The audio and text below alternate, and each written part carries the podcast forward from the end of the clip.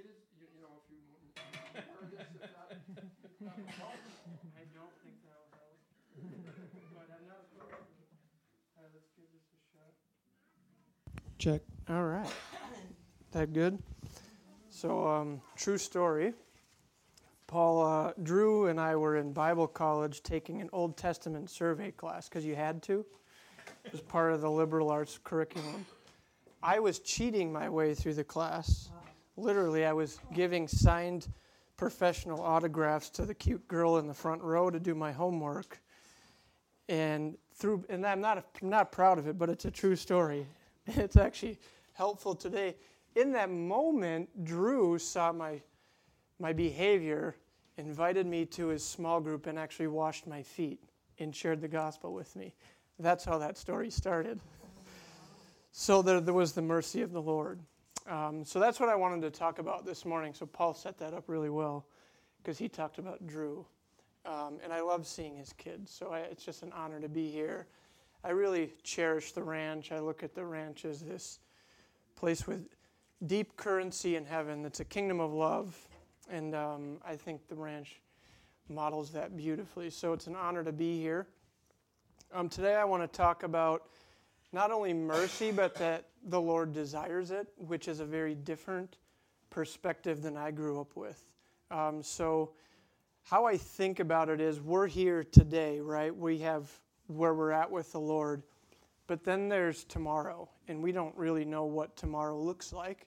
But we know that the scripture says when we see him, we'll be like him. And so the journey that it takes to get to that is pretty uncertain. We don't really understand it. Um, and what's miraculous is that the Lord's the one doing it. It's like what I look like today is very different than what I'm going to look like in eternity. And even when I get to eternity, I will never stop learning about the grace and the goodness of the Lord.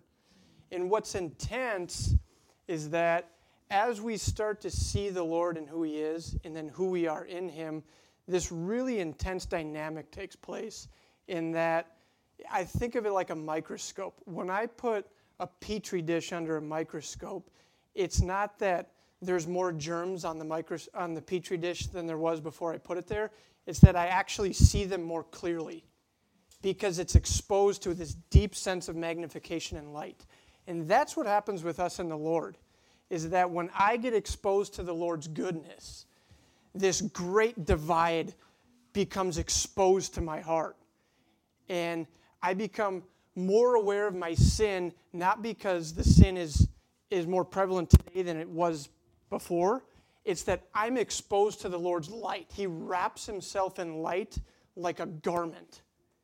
And if we, as we approach the Lord's light, our sin nature becomes more aware to us. But the Lord's like, that's good because then you start gravitating more to the Lord and you're like, I want to be more like you. And to do that, I need to learn certain things about your nature. And that's what Jesus tells us in Matthew 9. Here he calls Matthew, who's a fellow Jew, but has essentially betrayed his kinship. He's betrayed his countrymen and has become a Roman tax collector. And the Lord finds him in this moment and he says, Go and learn this. And it's one of three times the Lord actually says, Go and learn this. It's Matthew 9, it's Matthew 11, and it's Matthew 24. So you can be assured that when Jesus actually talks about learning something, we need to put effort into it. It's so adverse to our flesh, it's so adversarial to who our nature is that we have to take time to focus on it. We have to take time to let it process through our hearts and through our minds. And one of those subjects is mercy, the other is humility. Matthew 11, go and learn that I'm meek and lowly. And then it's the end times. Matthew 24, it says, go and learn from the fig tree. And so, those three things we have to recognize that if we're to come into grips with the reality of heaven, we have to take time to study it. We have to take time to let it absorb in our hearts. So that's what Jesus talks about in Matthew 9. It says he saw Matthew sitting at a tax office and he said to him, Follow me. And so Matthew arose and followed him, and Jesus sat at the table in the house. Many tax collectors and sinners sat down with him, and the Pharisees the ones who struggled with it, said to the disciples, Why does your teacher eat with sinners? And Jesus says, Those who are well have no need of a physician, but those who are sick. But go and learn this I desire mercy, not sacrifice. Not only am I merciful, but I actually desire it. I actually long to give it, which is very different than just having a merciful disposition. Not only does he have that in him, he wants to impart it to us. I desire mercy, for I did not come to call the righteous, but to call sinners to repentance. And so when Jesus says this, a person has to recognize that you can't just show up to a meeting and get mercy. Me giving this message today is a little seed, but you're not going to leave here and all of a sudden be merciful and desire it. And when your wife or your husband or your child betrays you or upsets you or diso- you know, is disobedient, you're not by nature going to want to extend mercy to them. You're going to want to punish them because that's your nature. And so when Jesus says you have to go and learn it, that means we have to sit at the cross. We have to understand who He is. We have to commune with Him. We have to dine with Him. We have to dialogue with the Word, and we have to learn it. And so here we are in this moment. Matthew doesn't deserve it. There's nothing Matthew did to earn that moment. But before we start there, the other thing is um, Jesus is really actually quoting an Old Testament scripture when he says this. It's, it's, it's Hosea 6 6, and it's also talked about in Micah. So I think it's important to recognize that because a lot of times it's easier for us to, re- to relate to Jesus than it is to the Father. Because Jesus is a man, because Jesus is the one who took on flesh and died. But what we recognize is the primary focus of Jesus' ministry was to reveal the Father to us. And so it's important to recognize that Jesus is actually quoting Hosea 6 6 here because it connects the Old Testament with the New Testament and the Old Covenant with the New, and we recognize that God never changed. That the Father and Jesus are one, and Jesus looks just like the Father. And so when he's saying, Go and learn that I desire mercy, he's quoting an Old Testament survey, which Matthew, the writer, who actually Jesus is referencing. So it's this really powerful dynamic that the author of the verse is actually sharing his testimony, and he's telling the Jews, Jewish people who he's writing to that he's always been like this. This has always been his nature, and this is who he is from the beginning. And that's critical as we understand the mercy and the humility and the gentleness and that we have to go and learn it, and that it takes the cross and Jesus and the Father to understand it. Because what naturally comes to us is that God is a hard man, that He's mostly mad at us, that He's mostly ready to accuse us, and that He really wants nothing to do with us because of our sin. But here, Jesus is also teaching this at the beginning of the disciples' ministry. It's before the disciples have actually done one work of the kingdom in, you know, in the book of Acts. So that's really that's a really important dynamic. And the other reason this is critical is because in John 17, Jesus actually lays out his desire for our hearts. And you can be assured that when Jesus prays something to the Father, it's true. So in John 17, he says, Father, I desire that they would love the same way that you love me, which is really intense. Because when you think about loving, and you recognize, like, I have no grid for the Father's currency of love.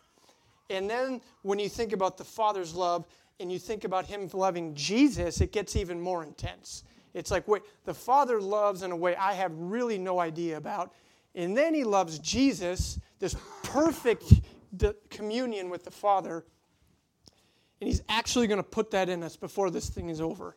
I'm actually going to love in the same way that the Father loves Jesus. So that's what this is unto. So the important thing to recognize here, and I, I thought about how to communicate this in two ways. So any any math people in the room, any people. So y is a function of x, right? So you impart x into a function and you get an output. Mercy is the input that leads us into love. If we don't get what it means to be merciful, we're going to really struggle to understand love because the same way in which you understand mercy is the same way which which you love people. So to put it in an artistic way, it's like the chord progression of a symphony. mercy is the chord progression, but it's unto this beautiful song. And as we learn mercy, it leads us in the path of love because we recognize if the Father's merciful to me, then I'm going to be merciful to others. And it's this union of God and man. It's like I'm going to love people in the same way that the Father loves Jesus, and I'm going to love Jesus in the same way that the Father loves Jesus. That's what we're talking about here. So this one is critical. And that's why Jesus says we got to learn it. We got to take time. We got to let it marinate our hearts because by nature, we're angry. We want to fight. We want to get vengeance. We want an eye for an eye, a tooth for a tooth. But Jesus says, nope. When he asks you for a cloak, give him everything else and walk the mile with him. And that's what we're going after. We're going, yep. That doesn't feel real good, but that's what Jesus wants. And that's the way that unlocks your heart because then you're unoffendable. It's like, whatever. I understand mercy. I understand the Father. I learned it. And I can walk it out. And then it's this magnet because people are like, I want what he wants because he can walk into the fire and not get burned. I want to be like that. I want to walk so confident in who I am, in God's love and mercy, that I can't be touched by the circumstances of life. So that's what Jesus is going after. And I'm so grateful for Matthew's calling because it gives me hope. It's like I could have been a wretched tax collector who betrayed my brother and then took up arms and went and stole money from him. Because that's what tax collectors did. Matthew did nothing to deserve mercy. Not a thing. He took up the, you know, the ways of the betraying empire and went and went to his parents and his countrymen's house with arms and stole money from him. That's what he did. And then Jesus went and dined with him. Jesus said, Matthew, follow me. And then he throws a party in his sin. He throws Jesus a party because he didn't even know how to respond to it. And then Jesus goes to the party with him. Like, think of that. It's like, oh, now what do I do? I just got mercy. I'm going to throw the man a party. And I'm going to invite him to a house of sinners with drunkenness. And then Jesus goes to the party with him. Like, that's Jesus. Like, what are we doing? He's so kind. He's so gentle. He's lowly. But we have to go and learn it. And so, again, the degree to which we understand the mercy of Jesus is the degree to which we love him. And that's going to be really important as we unfold this. And we're going to talk about a story that dialogues that pretty clearly. So, the one who receives forgiveness more is the one who will love more. The one who gets the degree of the nature of God's mercy because you recognize what He did for you, you'll do it for others. Because you realize it's like, this isn't about me and my sin. This isn't about me earning grace. This is about me resting in the promises of the Father in Jesus, and then I want to extend it to others. And so when we it's important we get this because as we enter our quiet times, if we believe God is mostly mad at us, we put on this religious bargaining hat. And we just sit there and we, we sort of bargain with the Father. And we're like, all right, Father, like, ah, you know, I'm going to put myself in the penalty box and I'm going to try to earn my way out of it. And I'm going to try to wrestle through my own like failures and be like, okay, you know, just I'll sit here another day and then, you know, then I'll feel better because I felt like I did my time.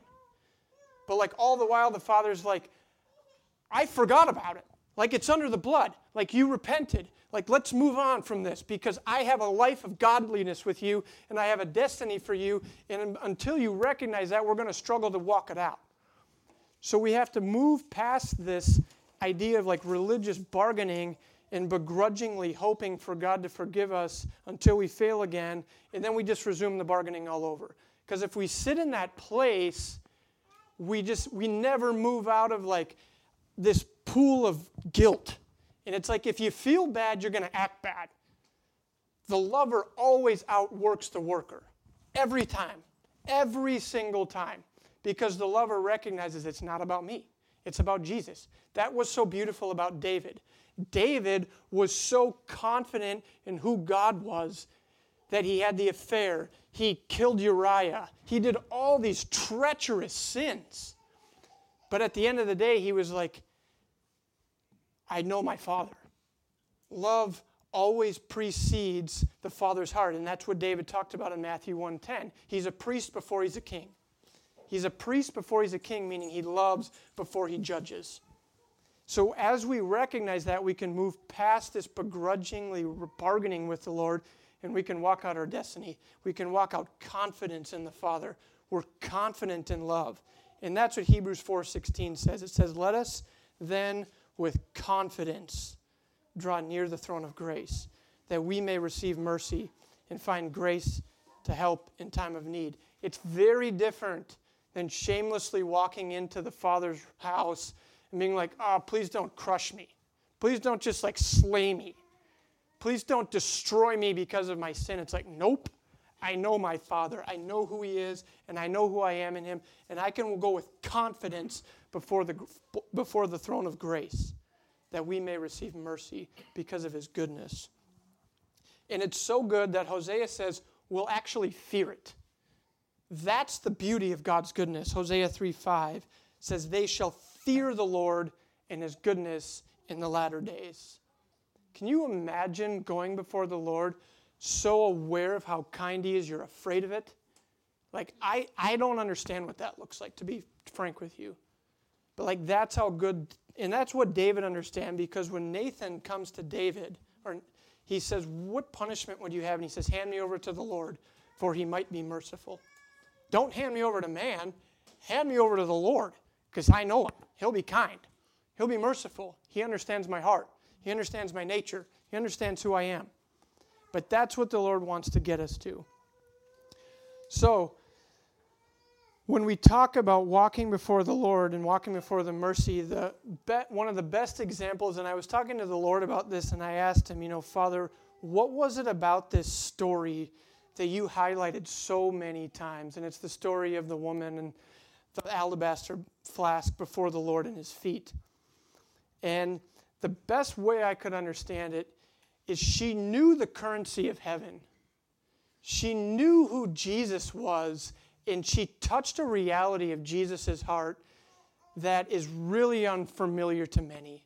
And that's why Jesus spent so much time talking about it in Scripture. He says, This woman will be remembered forever in, in the kingdom. And every single author of the Gospels talked about it Matthew, Mark, Luke, and John. All four of them.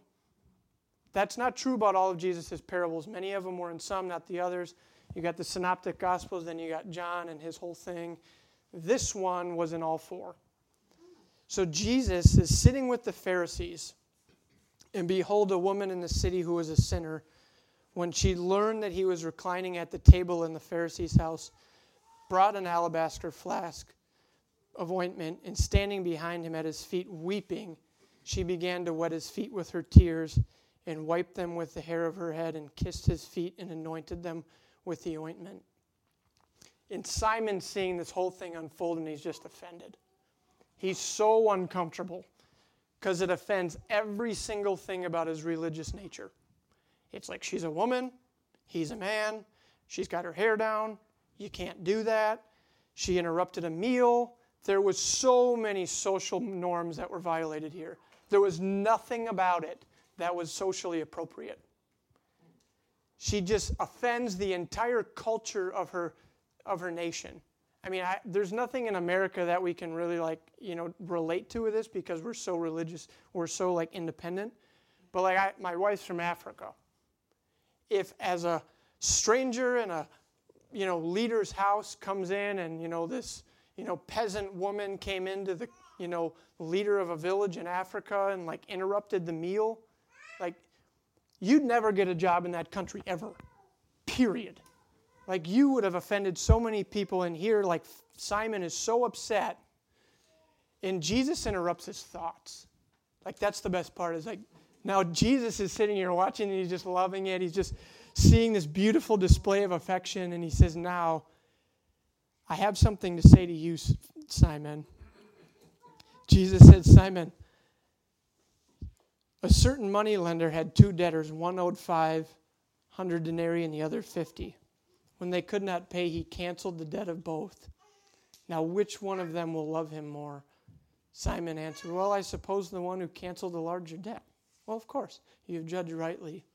Then turning to the woman, he said, Simon, do you see this woman? I entered your house. You gave me no water for my feet, but she has wiped my feet with her tears and wiped them with her hair. You gave me no kiss, but from the time I came in, she has not ceased to kiss my feet. You did not anoint my head with oil, but she has anointed my feet with ointment. Therefore, I tell you, her sins, which are many, are forgiven, for she loved much. But he who is forgiven little loves little. And he said to her, Your sins are forgiven. Then to those who were at the table with him began to say among themselves, Who is this who even forgives sins? And he said to the woman, Your faith has saved you. Go in peace. So the mercy of God gives us peace. It settles our heart. It settles all that inner dialogue and the traffic of the mind and the confusion when you hit your, when your bed hits the pillow. Because here's the reality, beloved. We can be in the meeting we can know the language, we can talk the talk, we can even do the work. But when your bed hits that pillow and you're just there with Jesus, and it's just you and Him, and you're struggling to find that peace, it's like the peace of the Lord that you read all about, but it's so foreign to your heart. That's what it means. You got to go learn it. You got to spend time with the man. You got to get into the grit, into the rawness of who he is and just go before him with your tough questions. With, you know, like for me, it was the father wound. It was like, why did that happen? Why was it so hard growing up? And then you recognize it's like, yeah, but you're a father and I don't have a good relationship with my father. How do I reconcile that? How do I get into your heart? And then the Lord just starts to unfold your person and your nature, and He just gets into the grit of who you are. And he, He's like, Go and learn it, Paul. Like, let's spend time together. I'm merciful. I desire it. I want to be with you. And here's the beauty of the Lord's currency you never pay more for something than it's worth. I'm never going to spend a hundred thousand more on a home than the bank says it's worth. Jesus didn't spend more on your heart than it was worth. He bankrupted heaven for you. He depleted all his resources for you. He said you're worth it all. You're worth my kingdom.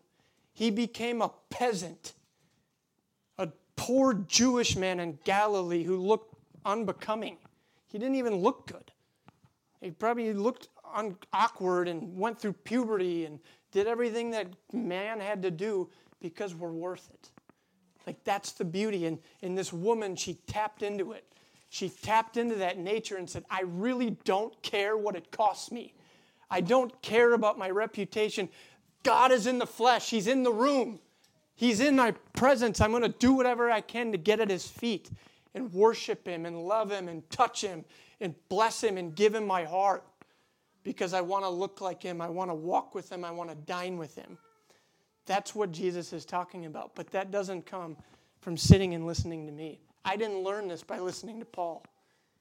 I learned it by letting the water of the word wash over me and letting Him heal me, letting Him touch my heart and go to those deepest, uncomfortable places where He says, Paul, I know who you are. It doesn't scare me. You don't upset me with your tough questions. You can come to me with your pain and your anger and your guilt and your addictions, and you're worth it. And so that's what we're getting at. And the beauty of it is, is we'll magnify the mercy of the Lord forever. There's some things we won't like talk about forever in kingdom. We're not going to talk about like the Lord overcoming my poverty. Not a big deal. I'm going to walk on a gold street. I'm not going to spend a lot of time about that. I'm not going to spend a lot of time dialoguing with the Lord about, ah, yeah, I was poor, but now I became rich. I was ashes, but now I became beauty. Yeah, maybe. But mercy surrounds the throne of the Father. It's one of the most preeminent themes. An emerald rainbow surrounds his throne. And we know that the rainbow is so indicative of his mercy from Genesis. And so when John gets caught up in heaven and he sees the Lord in a new nature, one of the preeminent themes in all of creation and all of the throne is his mercy, an emerald rainbow. Psalm 89 says, I'll sing of the mercies of the Lord forever. There's never going to be a day I don't spend in heaven and I look at where I was and where I am and where we're going. Billions of years I'm going to sing of his mercy. It says in uh, Revelation 15, a sea of glass mingled with fire, and those who have victory standing on the sea sing, Great are your marvelous works, O King of the saints. We're just going to look at the works of Jesus and being like, How did I get here? What happened? It says the angels long to look on to the nature of us being his inheritance. Did you, did you guys know that? You're the inheritance of Jesus. Ephesians talks about it. Psalms talks about it. It says he's going to give us as an inherit. The Father is giving Jesus an inheritance. What does the King of all creation want to inherit? The saints, his people, voluntary lovers. It says in Psalm 110, will be volunteers of love in the day of his power. And that's like a military concept. It's like you volunteer for the army, we're going to be volunteers of love in the day of his power. We're going to voluntarily give our affections to Jesus because he's worthy. Like that's what he wants. That's where he's going. Revelation 5, it says, Worthy is the Lamb who was slain to receive power and riches, blessing and honor and glory. Like John's caught up in this whole worship ensemble in heaven. He's seeing the rainbow. The nations are spread out on a sea of glass. Billions and billions of people singing one theme Worthy is the Lamb who was slain. They're focusing on the Lamb. He's God in the Spirit, God in the flesh, and there's this theme of mercy in the Lamb slain. Like that's the overarching theme of heaven when we worship when He returns. You're a lamb. You were slain. You received me into your kingdom. I did nothing to deserve it, not one thing. But here I am worshiping you on a sea of glass with billions and billions of people. I can't wait for the worship symphony of heaven. The islands, the Asians, the Africans, the Americans, the African Americans. Can you imagine what that's going to look like when the internal expression of all the nations come together as one and worship Jesus in holiness. I can't wait. So the point is is this is one of those themes that we're never going to get away from, we're never going to graduate from, and that's what Jesus wants us to understand. It's like this is what we need to learn. So how do we respond to mercy? Because that's what we're talking about. It's like okay, Paul, you just like dropped this mercy bomb on me. Now what do I do? so, what's that response? So, Jesus is our sympathetic high priest who deals tenderly with us and wants us to repent of our sins. So, the first thing is, is we just go before the Lord with it, we just spend time with it, we sit at his feet. And it takes time, beloved. Like, it takes time. This isn't a one day, you don't get it overnight. This is why spending that quiet time with the Lord in those little moments where we sung about it today, I don't really feel like you're working. I don't really see it. But I can promise you, the more you spend time at His feet, the more you ask Him and ask Him to teach you, and you ask the Holy Spirit to come in and do the work and go through those inner healings, it works. I can guarantee you it works. I can guarantee you when you go before Him with your pain and your anger and your guilt and your confusion, and you ask Him to do the work in your heart, it, it works. I guarantee you it works. It says in all throughout Scripture, it says, We do not have a high priest who cannot sympathize with our weakness. Let us therefore come boldly to the throne of grace that we may obtain mercy. It says, A bruised reed he will not break, and a smoking flax he will not quench till he sends forth justice to victory. 2 Corinthians 6, we plead for you to not, not to receive the grace of God in vain. Indeed, the gospel was preached to them, but the word which they heard did not profit them because they weren't mixed with faith. So here we have this grace. So that's the other piece, right? We have this great grace from the Lord, but we have to actually believe it. We have to say yes to it. So that's why when we talked about yesterday the scripture, one of the most practical things we can do is pray, read scripture. And I can't emphasize this enough because the Word of God is alive, it's active, it's sharper than any two edged sword, and it will cut through your deepest pains. So I can give some really practical ones about, you know, when I grew up. It's like I had all this anger, all this pain, all this depression, cheating my way through Bible school, and I'm like, I want it, but I don't know how to get it. It's like this great mystery. I'm like, ah, it sounds really romantic, Paul, but I don't get it. I'm talking about this Paul. Like Paul's counseling me. I'm like, Paul, that sounds really great, but like I'm just trying to like not punch my friends in the face because they upset me. So you take. I'm not. I'm not kidding. Like I'm serious. That's how I was. But you go to the Word. You go to the Word and you pray it over your heart. In one of my favorite scriptures is Ephesians 1:17 that he give that he may grant to you the spirit of wisdom and revelation and the knowledge of him. It's like Holy Spirit, your word says that you're my inheritance and you're my down payment. It says it right in there. It's like, and I would be this like intense. I'd be like, God, just give it to me. You know, it's like, I just want your wisdom. Just give me wisdom and revelation and the knowledge of who you are. Teach me who you are. Teach me your ways. Like, help me understand your word. I don't get it. It doesn't make sense to me and then you just sit there and you're like, okay, and then he'd, he'd just help you. You know, that may take a week, a month, t- 10 years, I don't know.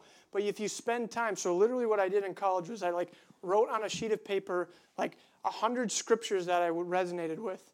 And I'd be in moments and I'd pull it out and I'd read it. And I'd be like, okay, like your word says like you're gentle and kind and lowly and like you don't feel like that. You feel a distant God, but like, okay, help me.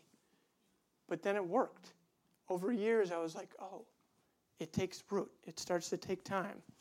So that's one of like the most practical things I can share with you. The other thing is this is one of the best truths Paul talked to me about is like you don't act you don't feel your way into a new way of acting. You act your way into a new way of feeling. So when I talk you don't feel your way into a new way of acting. You act your way into a new way of feeling. Very different. A lot of times I don't feel merciful. I don't feel the like deep emotion of wanting to be kind to somebody. But I, I understand if I act, my feelings will come into alignment with my with my actions. And so right now, because we're under the sin, our flesh governs our body.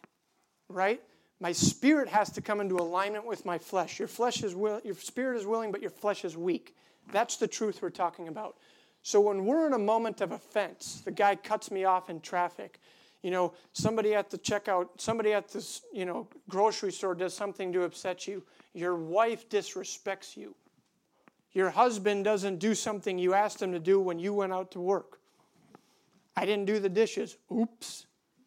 I didn't say something nice to my wife. My, my child disobeys me. You know, these are the real ones. The grocery store, big, big deal. The marital one's a lot tougher, right? A lot tougher. When I come home from work and you know you're exhausted and she's been with the baby all day and now you got to somehow kind of flesh it out. It's like she needs a break. I need to watch, you know, Wheel of Fortune because I'm exhausted and just drinks drink a Lacroix. Like that's all I really want to do. But the baby needs her diaper change. It's like I really don't feel merciful. But I know if I act that way, my feelings will come into alignment with it. So we really have to walk that out. You just have to sometimes understand that your flesh is weak. But as I do it, and then ask the Lord for help. Ask seriously, Be like, Lord, I really don't feel up for this right now, but I need your grace. Your grace is sufficient. Just help me. Just help me. That four letter word goes a long way in the kingdom. Help. Sometimes you got to scream it. Help. I'm just a kid. Help me. Because that's who we are to the Lord. So that's what I want to leave you with. I know it was a dense message, um, but it's critical. We got to learn this one. It leads us into love. Amen. What do you think? What do you think? He brought it home, didn't he? Brought it home. Yeah. Very thankful. Proud of him proud of, thankful to God for what He has done in Paul and Adriana and with the team, where He is and where He's going. Thank you, Father, for this morning. Thank you for speaking to us about mercy and helping us to walk deeper and farther in this pathway of mercy. And we say in our heart now, that's where we want to go. That's where we want to go in our marriage. That's where we want to go as parents. That's where we want to go as brothers and sisters, as your children. We choose to go this way and to learn